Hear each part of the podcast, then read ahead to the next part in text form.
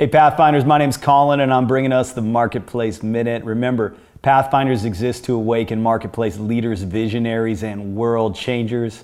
We are starting a brand new series this week called Pressure Tested. You know, I've discovered that if I want to do things, if we want to do things at a high level, it's a guarantee that we're going to encounter pressure along the way. In fact, it's been proven that it is far more important to have a high adversity quotient, which means you have a high ability to handle pressure when it comes, than it is to have a high IQ or intelligence quotient. And what we are at Pathfinders is we want to cultivate a high adversity quotient. The only way you can really develop an adversity quotient is in the midst of pressure. And we want to promise that pressure is part of the life of a leader.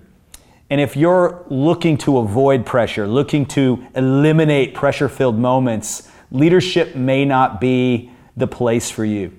However, if you're a person that wants to move the needle, move the bar, take things where they've never been before, not leave things in the status quo, but advance the cause, advance innovation, advance creativity, advance in the marketplace, then you're signing up for being pressure tested.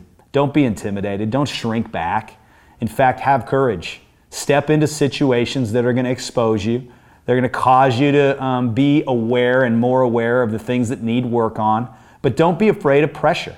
Pressure is designed to forge you, to form you, to establish you, so that on the other side of it, you're ready to lead. Anyway, Pathfinders, get ready for this series. It's going to be so exceptional.